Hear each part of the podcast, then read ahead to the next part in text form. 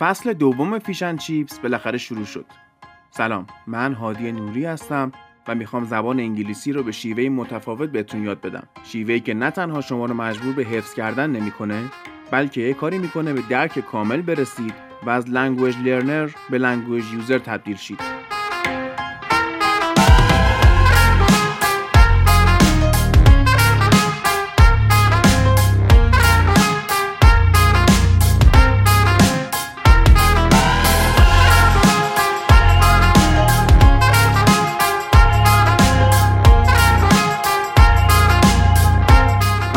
چیزی می‌خوام تشکر کنم از همه کسایی که تو این مدت break بین دو فصل پیگیر پادکست بودن که کی شروع میشه و کلی پیشنهاد دادن برای مباحث این فصل. خلاصه که حجم پیامای محبت آمیز چه به account Fish and Chips و چه به account شخصی خودم خیلی زیاد بود. دم همتون گرم و مرسی که تو این مسیر همراه منید و حمایتم می‌کنید. اما اول یه preview داشته باشیم از فصل جدید و ببینیم توش چه خبره.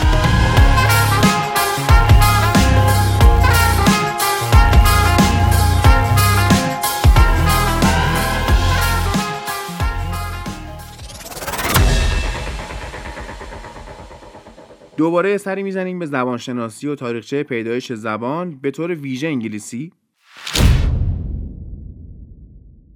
به طور گسترده در مورد افعال کمکی حرف می‌زنیم مثل to be, do, have و will. حتما دوتا قسمت آخر فصل اول یادتون هست. چگونه انگلیسی یاد بگیریم که در دو پارت بود؟ توی اون شاخه ها قرار ریز بشیم و تخصصی با هم حرف بزنیم. فیلم ها و سریال ها و موزیک ها و کتاب ها رو با هم باز کنیم و درست حسابی توشون عمیق شیم.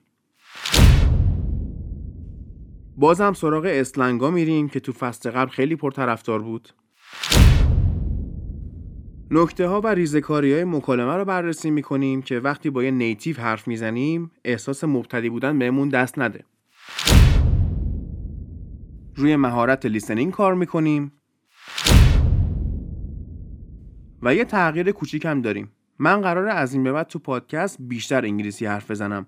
But I'm gonna explain to you in Farsi so don't worry. فرمت کارم اینه که توی هر اپیزود اول مبحث اصلیمون رو پیش می‌بریم. بعدش قسمت از یه موزیک رو با هم گوش می‌کنیم و رو متنش بحث می‌کنیم. خود موزیکا و متنشون هم که می‌دونید می‌تونید تو کانال تلگرام Fish and Chips به آدرس at sign Fish and Chips Pod پیدا کنید. آخرش هم یه نکته یا اصطلاح کاربردی رو به صورت special بهتون یاد میدم.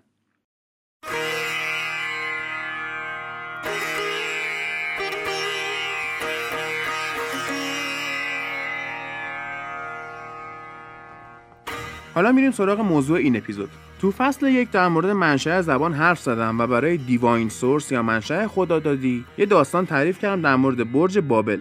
تو این قسمت می‌خوام اون داستان رو باز کنم چون خیلی از سمت شما فیدبک مثبت گرفت و درخواست داشتید این ماجرا رو کامل بشنوید.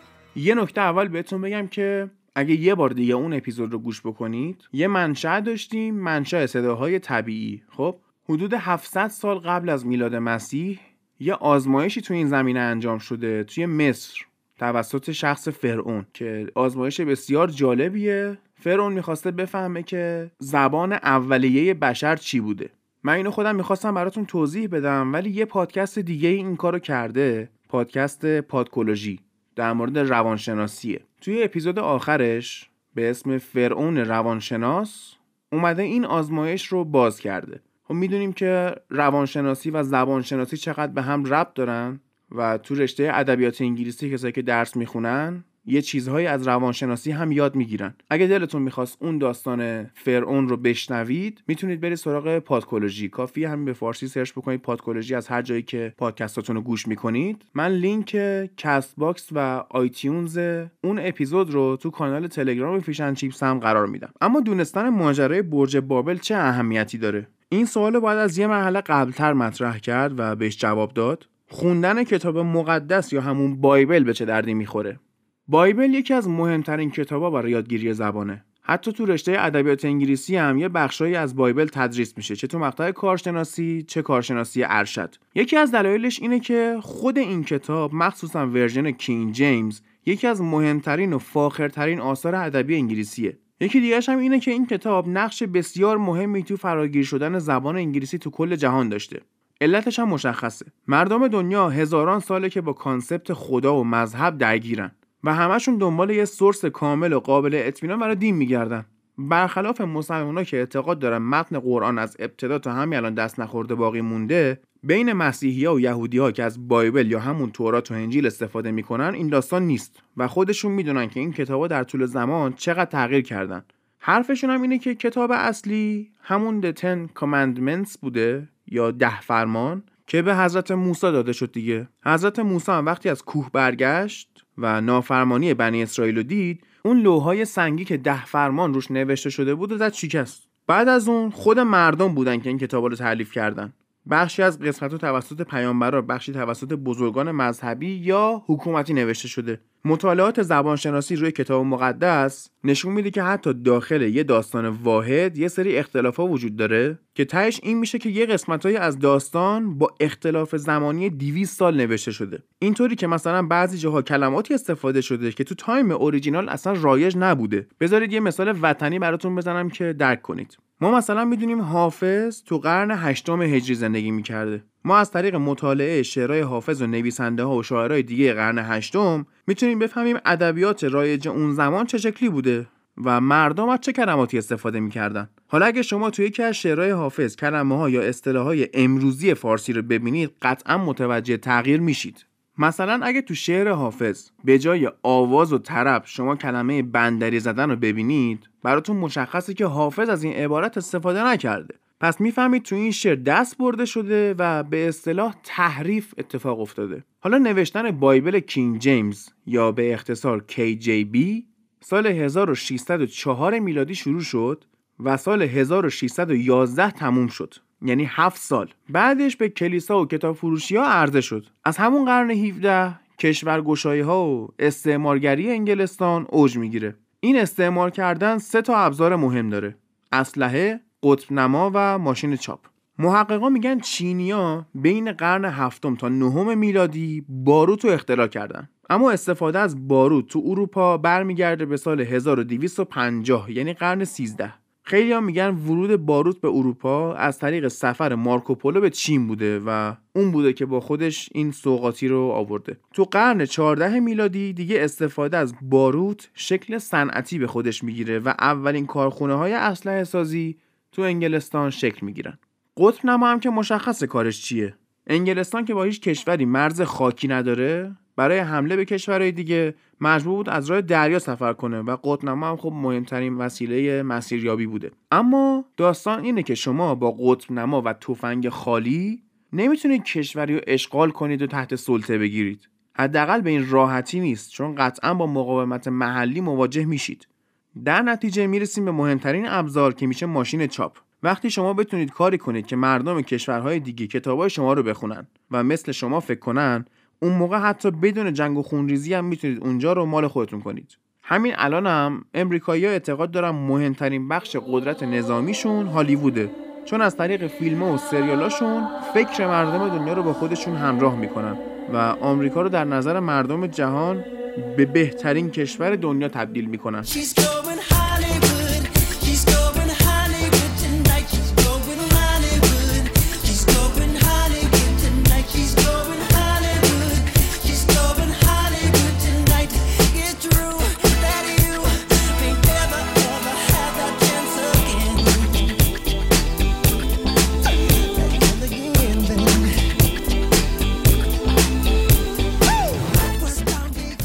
اینجاست که نقش مهم بایبل کینگ جیمز رو می‌فهمیم.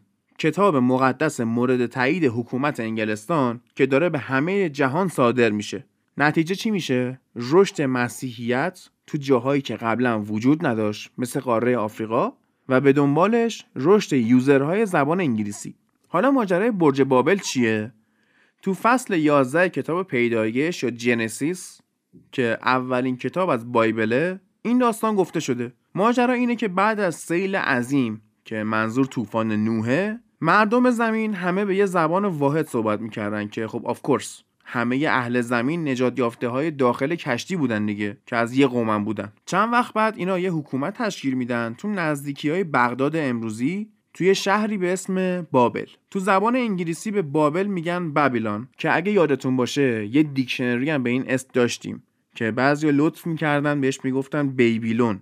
و خیلی هم حق به جانب بودن در حالی که اگه همین کلمه رو داخل سرچ می‌کردن هم داستانش رو میخوندن هم تلفظش رو میشیدن. حالا داستان دور نشیم. پادشاهی که داشتن کی بود؟ یکی به اسم نمرود. با اون نمرود داستان حضرت ابراهیم قاطی نکنید اون یکی دیگه بود. این آقای نمرود ادعای خدایی داشت. و در همون حال از وجود اون خدای اصلی هم آگاه بود. منتها سیاستش با بقیه کسایی که در طول تاریخ ادعای خدایی کردن فرق داشت و به جای انکار خدای اصلی رویکرد هجومی پیش گرفته بود قشنگ. یادمون هست دیگه؟ انسان چون میوه درخت دانشو خورده الان علمشو داره. علمش هم با خدا برابری می‌کنه. اما تبعید شده به کره زمین. نمرود میگه من یه برج بلند می‌سازم میرم بالاش و خدا رو به زیر می‌کشم. خیلیا این نمرود رو اولین مخترع هواپیما می‌دونن نه برادران رایت. ایدم این بوده که یه که چوبی واسه خودش می‌سازه مثل همین اتاقک های زیر بالون.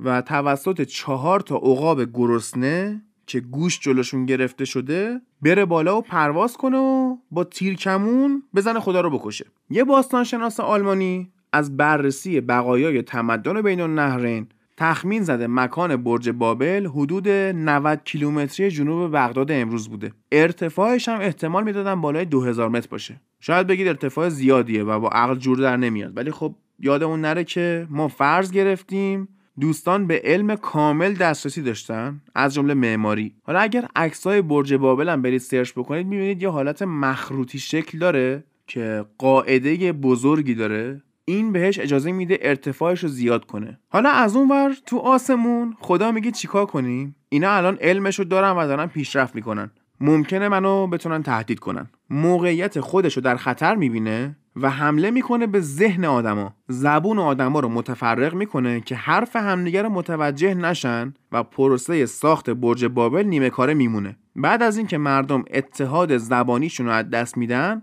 شروع می‌کنن مهاجرت کردن به جاهای دیگه زمین. و وقتی پخش میشن حکومت بابل هم ضعیف میشه. از این ور ماجرا هم بگیم که دین اسلام ماجرای تفرقه زبان رو این نمی‌دونه و صرفا میگه تفاوت به خاطر تفاوت تو محل زندگی بوده. بعد این باعث میشه که هر قومی یا هر شهری به زبون خاص خودش حرف بزنه. اما داستان برج بابل ما رو یاد چی میندازه؟ همین کشورگشایی های انگلستان که با استفاده از زبان انگلیسی و کتاب و کلا آموزش تونست به لحاظ فرهنگی به کشورهای مختلف مسلط شه.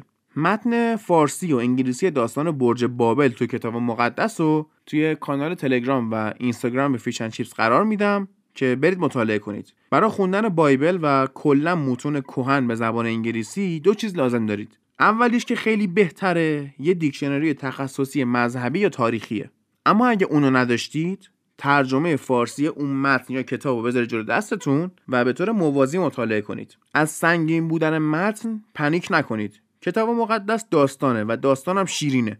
مخصوصا داستانهای بایبل که ماجراهاش از سری فیلم های مارول و هری پاتر و ارباب حلقه ها و اینا جذاب تره به اینم فکر نکنید که متن قدیمی و الان به دردمون نمی‌خوره و کجا کاربرد داره و این داستانا. با این استدلال شما سراغ اشعار حافظ و سعدی و فردوسی و سفرنامه ناصر خسرو اینا نباید برید. حتما این متون ادبی توی آموزش زبان نقش دارن و باعث باز کردن دامنه فکری ما میشن. همینم هم هست که تو مدرسه های خودمون داریم شعرها و متنای قدیمی رو یاد می‌گیریم.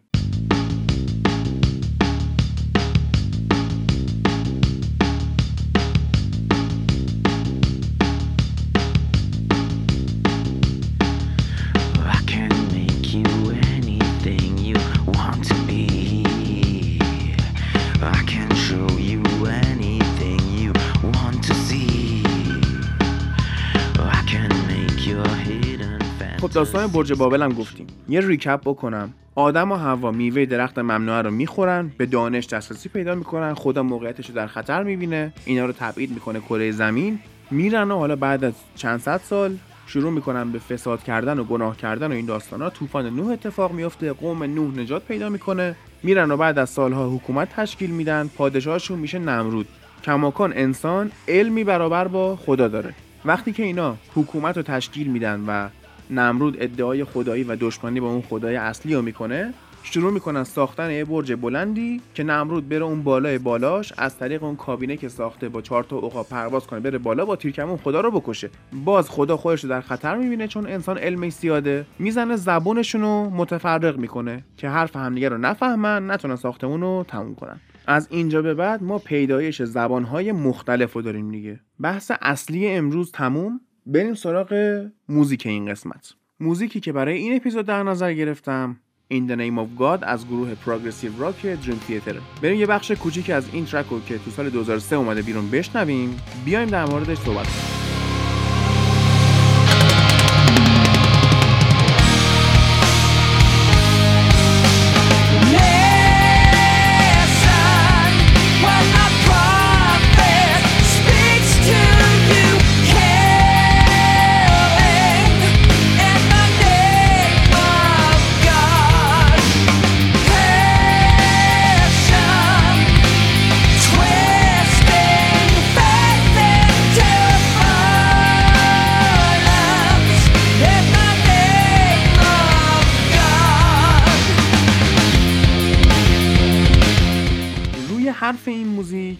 آدمایی که کورکورانه مذهبی و در مورد اعتقاداتشون فکر و تحلیل ندارن. این آدما تبدیل به مذهبی های تندرو یا همون اکستریمیست میشن و میگه در نهایت این آدما رو میارن به کشتن مردم به اسم خدا. نمونه هاشو از قدیم دیدیم تا همین الان توی خاور میانم هنوز اینا هستن. اما مهمترین مثال اینا جنگجوهای صلیبی محسوب میشن. جنگ صلیبی یا The Crusades در سه دوره اتفاق افتاد اما در مجموع حدود 200 سال طول کشید از سال 1905 تا 1291 جرقه اصلی جنگ مذهبی بود.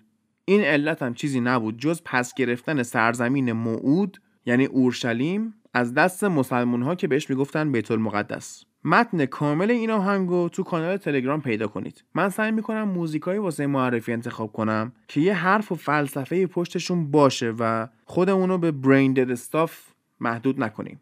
و اما نکته این اپیزود. یه EDM یا اصطلاح می‌خوام براتون بگم که در ظاهر مذهبیه ولی کاملا تو مکالمه های روزمرمون به کار میاد. A Mecca for something. مکا که میشه همون مکه خودمون. حالا معنی این EDM چیه؟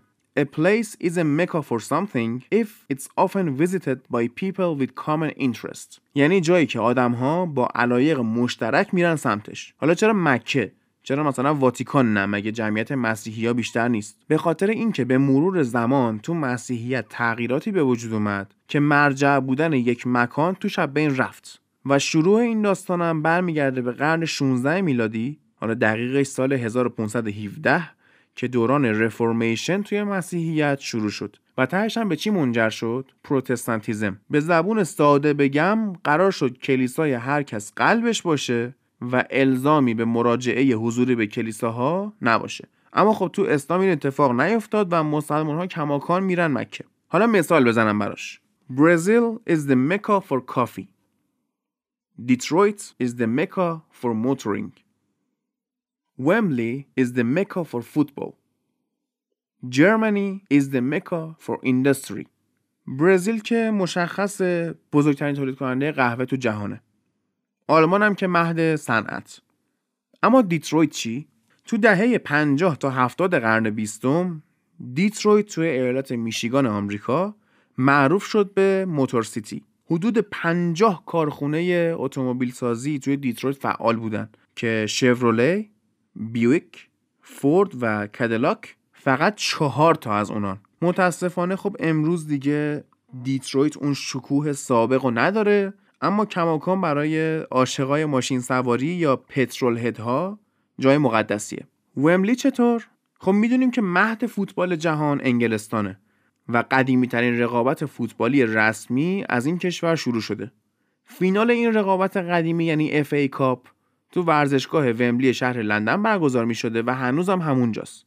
برای تک تک بازیکنها و تیمها حضور تو ومبلی افتخار محسوب می شده و حتی بزرگی تیمها رو با تعداد حضورشون توی ورزشگاه ومبلی می سنجیدن. این داستان رو حتی می‌تونیم توی سرود تیم منچستر یونایتد بشنویم که میگن ما همون منچستر یونایتد معروفیم و داریم میریم به ومبلی.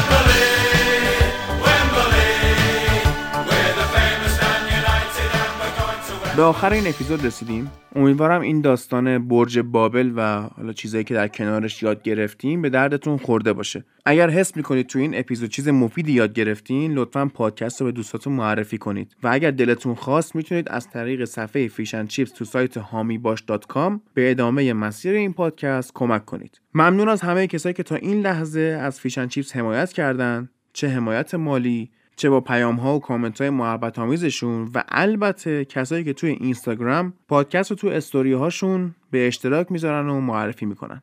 حتما پادکست Fish and Chips رو توی شبکه های اجتماعی follow کنید. که به مثال ها و اطلاعات جانبی اپیزودها دسترسی داشته باشید. و خب اگر سوالی هم بود از من بپرسید. آیدی پادکستم هست at sign Fish and Chips Pod. توی توضیحات اپیزود در اپلیکیشن های پادکست هم می‌تونید لینک های شبکه اجتماعی و صفحه حمایت از Fish and Chips رو پیدا کنید. موضوع اپیزود بعدیمون افعال کمکیه. پس از دستش ندید تا اون موقع همتون رو به خدا بسپارم.